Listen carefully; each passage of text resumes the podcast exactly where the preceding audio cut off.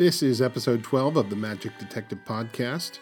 On this episode, we feature a long-forgotten magician, Wyman the Wizard. And you'll want to stay tuned to the end of the episode so you can hear a special feature that has something to do with Wyman the Wizard. That and more on this episode of the Magic Detective Podcast.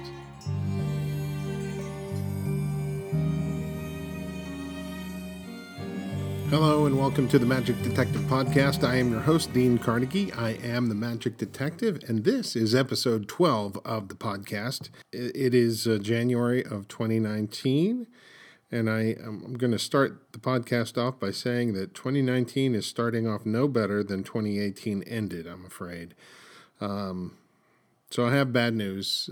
My friend and mentor, Denny Haney, of the Denny and Lee Magic Studio has passed away.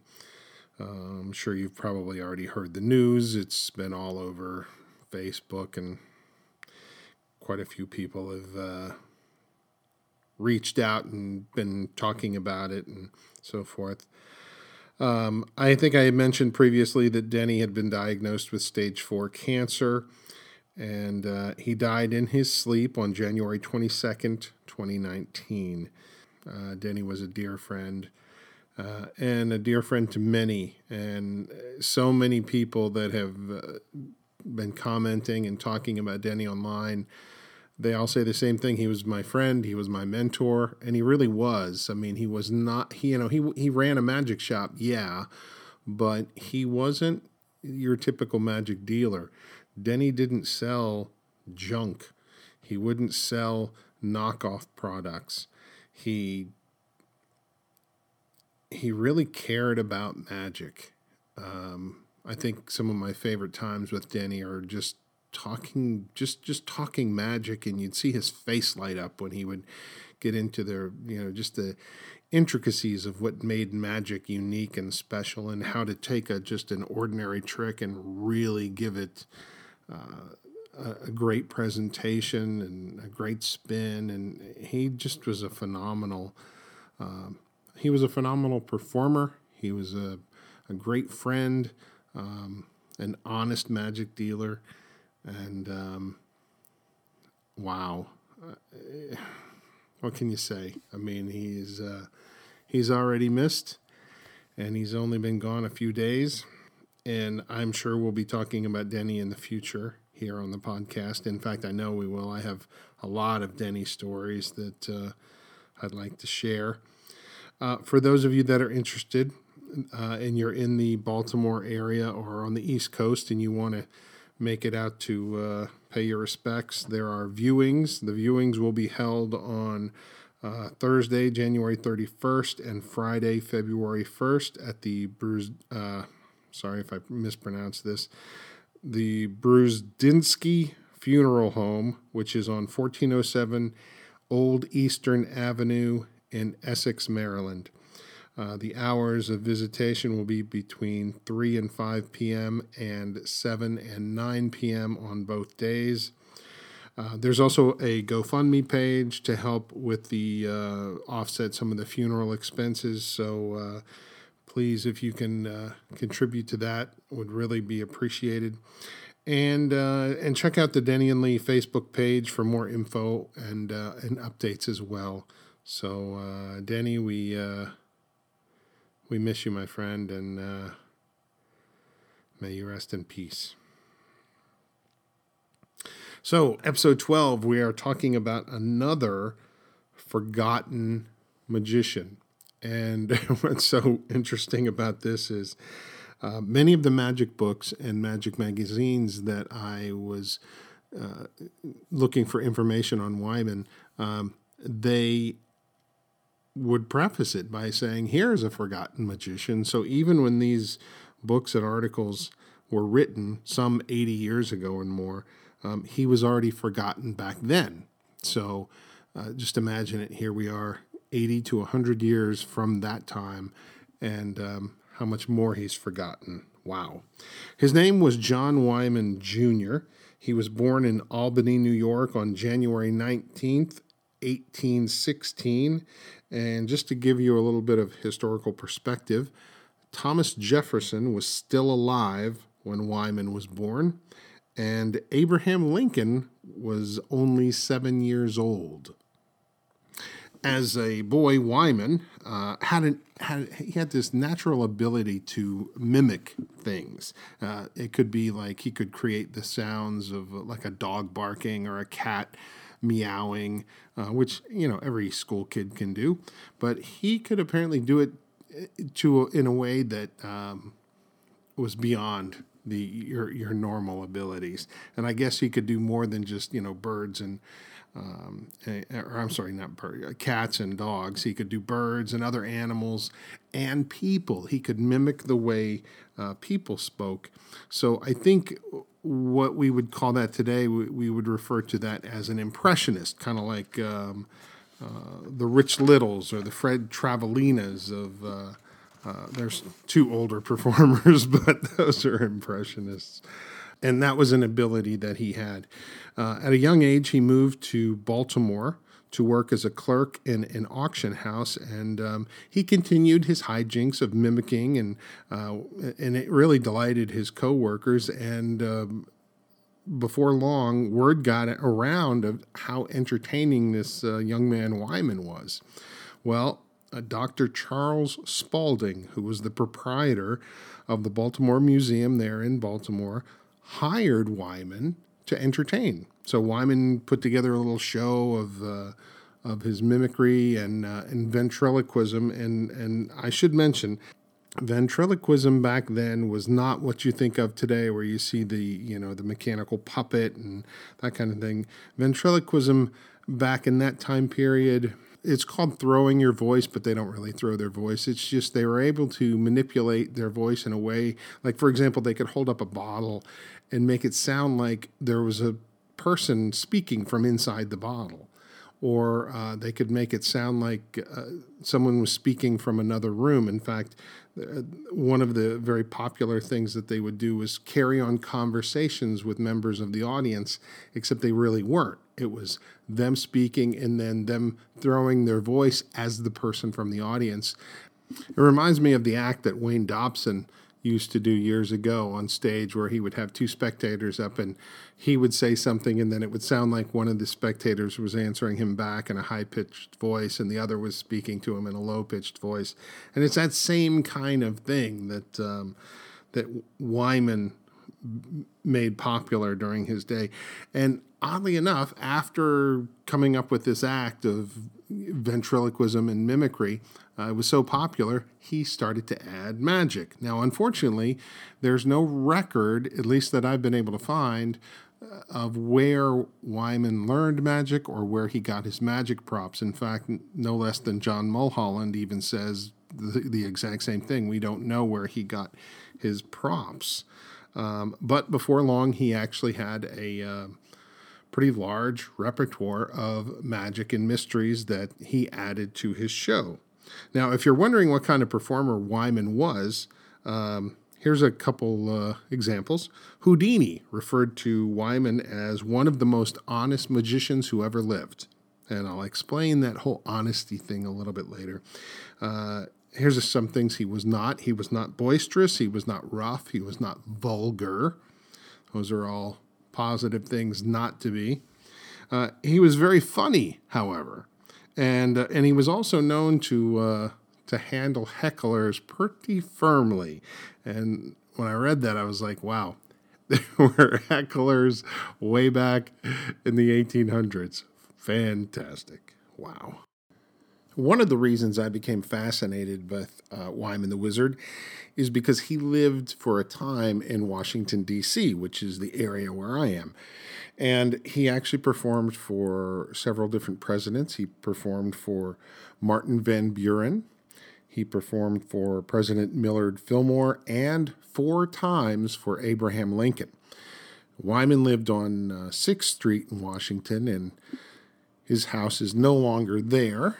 I've checked, but he regularly performed at a place called the Odd Fellows Hall, which was kind of situated almost perfectly in the center between the area where the Capitol building was and the White House was. So If you had to journey from one building to the other, you were going to pass Oddfellows Hall. And, of course, a lot of congressmen and political types were members of Oddfellows Hall, so they would have known about Wyman from there.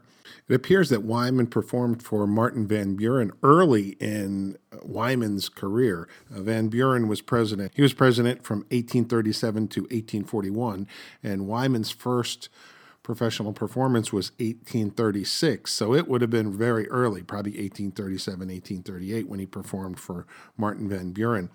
Later, when he performed for Millard Fillmore was president from 1850 to 1853. So, and it's also in the 1850s when Wyman was represented by P.T. Barnum, the great showman.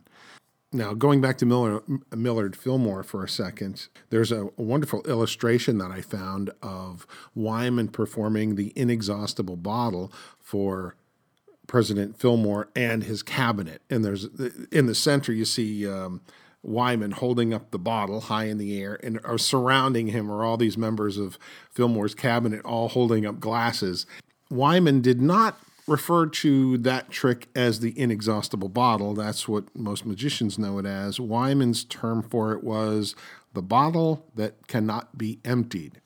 And another way of thinking about it is it's an early version of the think-a-drink type of effect. So that was something that Wyman did for President Fillmore. Now, when we get to Abraham Lincoln, he performed for him for 4 different times. I don't know what he did all the time, or in each situation, but we do know of one particular instance, and that is when he used several pennies and he placed them on the back of Abraham Lincoln's hand, and he took a little, probably a little leather cover, and covered them over, and the coins passed through Lincoln's hand.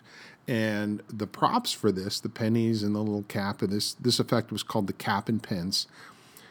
Those props are now in the collection of David Copperfield in Las Vegas. And those were used by Wyman the Wizard. And those very coins passed through Abraham Lincoln's hands. That's pretty cool.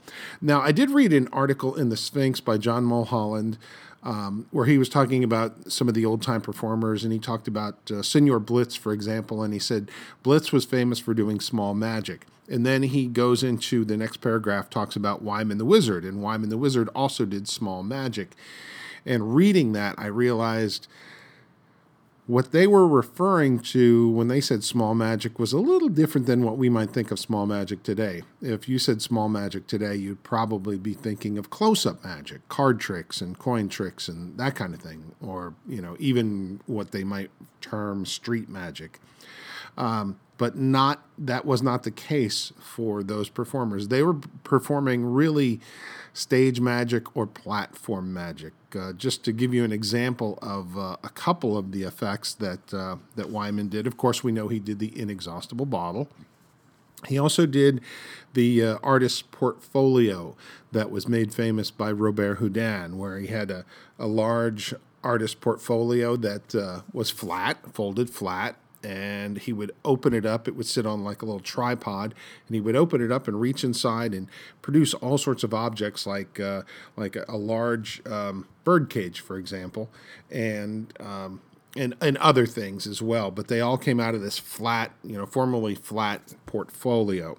Wyman also had automaton in his show, and I'm not super clear on what all the automaton did, but I get the impression from what I've read is he used his ventriloquism along with the automaton. So here you had kind of a, if you think about it, modern day ventriloquism, you've got the ventriloquist with his ventriloquist figure. Here's Wyman back in the 1850s with automaton. He's not connected to them. They are, wind-up toys, basically, an elaborate wind-up toy, and they're operating on their own, and he's causing them to speak using ventriloquism. So that's a really fascinating way of incorporating your own talent into that of the automaton as well. Another popular effect in his show was something he called the famous crystal casket, which was a glass box that you could clearly see that was empty, and he would make an object appear, visibly appear inside the crystal casket. Another feature of his program was he called it the gun feat. He actually purchased this from John Henry Anderson, the great wizard of the North, and this was the bullet catching effect.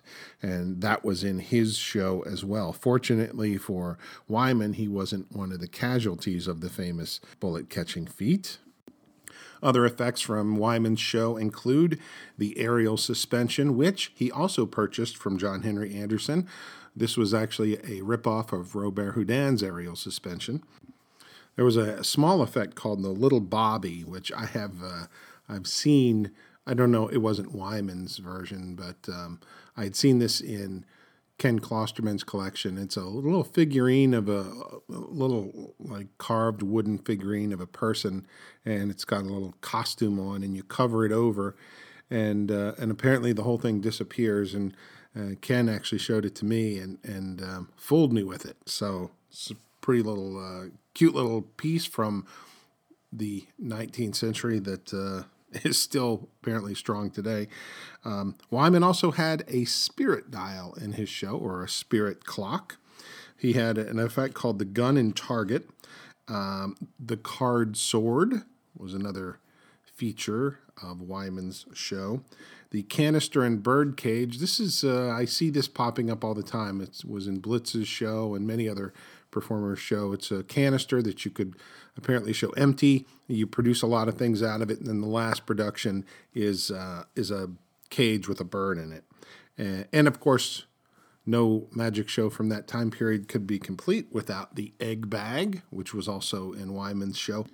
And probably the largest piece in his show was his Sphinx head illusion. This was a table, a three-legged or four-legged table with a box that sat on top, and about the size of a bread box, and you'd open up the front door and you could see a head in there. And typically it was called the Sphinx illusion because the head was dressed like the head of the Sphinx, and the eyes would open and it would begin to talk to people in the audience.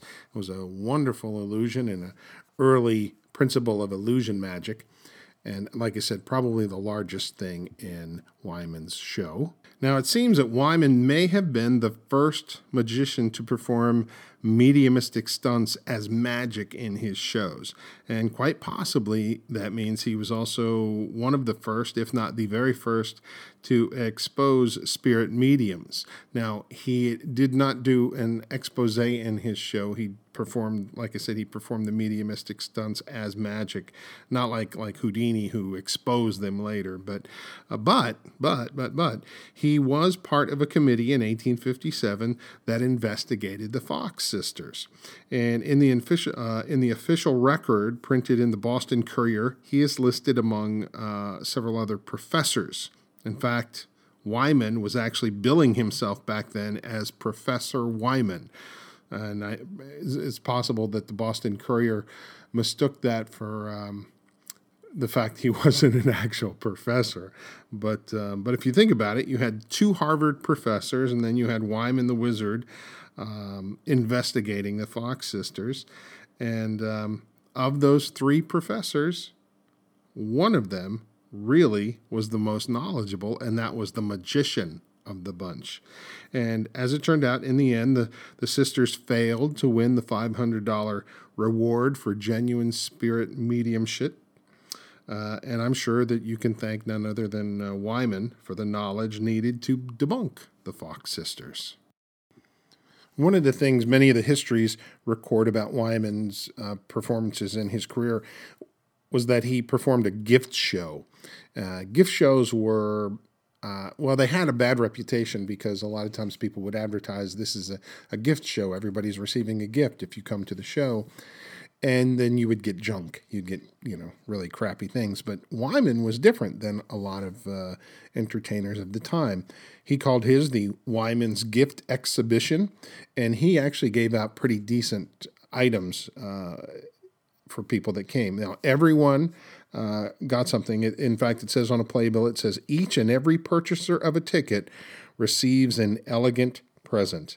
And these include, or they could be, dry goods, groceries, silverware, family Bibles, casters, cake baskets, butter dishes, goblets, mugs, spoons, forks, napkins, rings, work boxes, albums, pen knives, scissors, jewelry, etc. So these are just some examples of the things that he would give out. But then he also had like the grand prizes, and these might be like a lady's gold watch valued at $40 or a silver hunting case watch, large family Bibles, handsome table sets, elegant shawls.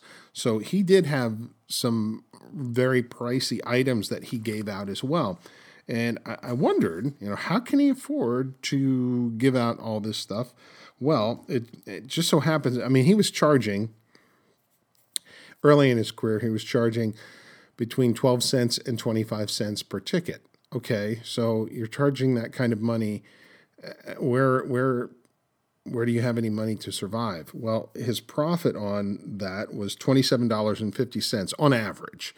So $27.50 back in the 1800s equates to about $864 today. $864 today isn't bad money for a single performance. It's not David Copperfield money, it's not trade show money, but it's pretty decent money. So if he's doing one-nighters at $864, considering the fact that the average income is far, far below that, he's making a lot of money. He can invest it back into the show and actually have pretty decent gifts to give to people. And by the way, he wasn't always just charging 12 cents and 25 cents per ticket. Later in his career, he did a lot of shows. They were private shows at mansions for wealthy people. And these shows would be about 90 minutes in length, and he would charge $250 a show, somewhere thereabouts. So even today, $250, it's not great money today, but this is $250 back in the 19th century. So $250 back then equates to about $3,853 today. All right, so you're doing a private show, 90-minute private show for almost $4,000. I'd say that's pretty good money, even today. It appears that Wyman was well-liked by his fellow performers of the time, with the exception of one individual, and that was Compars Herrmann. And I don't know what the rift was between the two, but apparently they did not get along. And Wyman decided to take advantage of this by presenting a challenge to Compars via the press. In the challenge, Wyman disputed the claims of Herrmann, who was going around saying he performed only original material. And Wyman offered the sum of $25,000 to the winner of a magical duel. 10 of his best tricks would be performed by Herrmann, and 10 of Herrmann's best tricks would be performed by Wyman. And the challenge would be public, and the winner would get all the money plus all the box office receipts. And unfortunately, Herrmann completely ignored Wyman's challenge, so it never happened. Throughout most of his life, Wyman lived in Philadelphia, with the exception of the short time he lived in Washington, D.C. After he retired to Burlington, New Jersey. Actually bought up quite a bit of property in Burlington, and the house that he purchased in Burlington, New Jersey is still standing today. While he was in Burlington, he met a younger performer from the area. The performer's name was W.H.H. Pugh, or he was known professionally as Professor Pugh. The two became fast friends, and Wyman actually gave or sold, not sure which, a number of his props to Professor Pugh. These included the aerial suspension that he had acquired from John Henry Anderson, the little bobby that I mentioned earlier, the spirit clock, and a money belt that Wyman wore while on tour in Texas. These all became the property of Professor Pugh. This next piece comes from the August 1927 issue of The Sphinx. It's an article written by Frederick Eugene Powell. And in it, Powell says, in July of 1881, John Wyman walks out of the shop of Philadelphia magic dealer Thomas Yost, and he says on his way out, "You will not see me again. This is the last of Wyman." And several days later, on July 31st, Wyman dies. Oddly enough, Wyman was not ill at the time at all, but apparently had some sort of premonition that the end was near, and clearly it was. John Wyman Jr. was only 65 years old when he died. He was buried in the Oak Grove Cemetery in Falls River, Massachusetts. And if you go to my blog about the dead conjurers, you can actually see a map to where the actual gravesite is located. Some of the things that contemporaries of Wyman had to say, one of them comes from magic history author Henry Ridgely Evans. Evans actually found Wyman to be a very impressive performer, and he was also the very first magician that Evans ever saw, and this created a lifelong fascination with magic, and thus he wrote many, many magic books and magic history books. Wyman was the first American-born magician to do a full evening's performance. And Wyman also retired very, very wealthy. So he was one of the most successful magicians from a financial standpoint. One other note, Wyman wrote an autobiography, which was never published. The manuscript was apparently sent to George M. Cohan shortly after Wyman's death. But Cohan claimed that he never received it. So that means that the United States Postal Service was losing packages even back then. And just as a question to my fellow magic historians out there, do you know if Wyman's autobiography ever turned up? Is it sitting in somebody's collection today? Is it sitting in the drawer of some famous collection, maybe Ricky Jay's collection, or Copperfield, or Klosterman, or George Daly, even Mike Caveney's collection? I mean, there are a lot of collectors out there, so I'm curious. Ray Ricard, do you have it sitting in your among all your books? You live in that area. Come on. Does somebody have it out there? Very curious. Would love to read the autobiography of Wyman the Wizard. So that's not it. That's not everything today. I promised you something else early on, a little tease, and here it is. Milbourne Christopher mentions in his book, Panorama of Magic, that there were at least two songs dedicated to Wyman the Wizard. And one of them is called Chemo, Chemo Scottish by James Ballack, and according to the cover, was composed and dedicated to Wyman the Wizard. It just so happens that one of my readers from my blog, themagicdetective.com, is none other than magician and professor Richard Wiseman. And Richard saw this little notation in an article that I wrote, and was able to find the sheet music online. I had a link on it in my article. He talked to a friend of his, musician Cameron Watt, and Cameron was kind enough to recreate the music. And they sent the music to me via email, so that was a big surprise. And with their permission, I'm going to play that music to you now. So I hope you enjoy it. Listen close.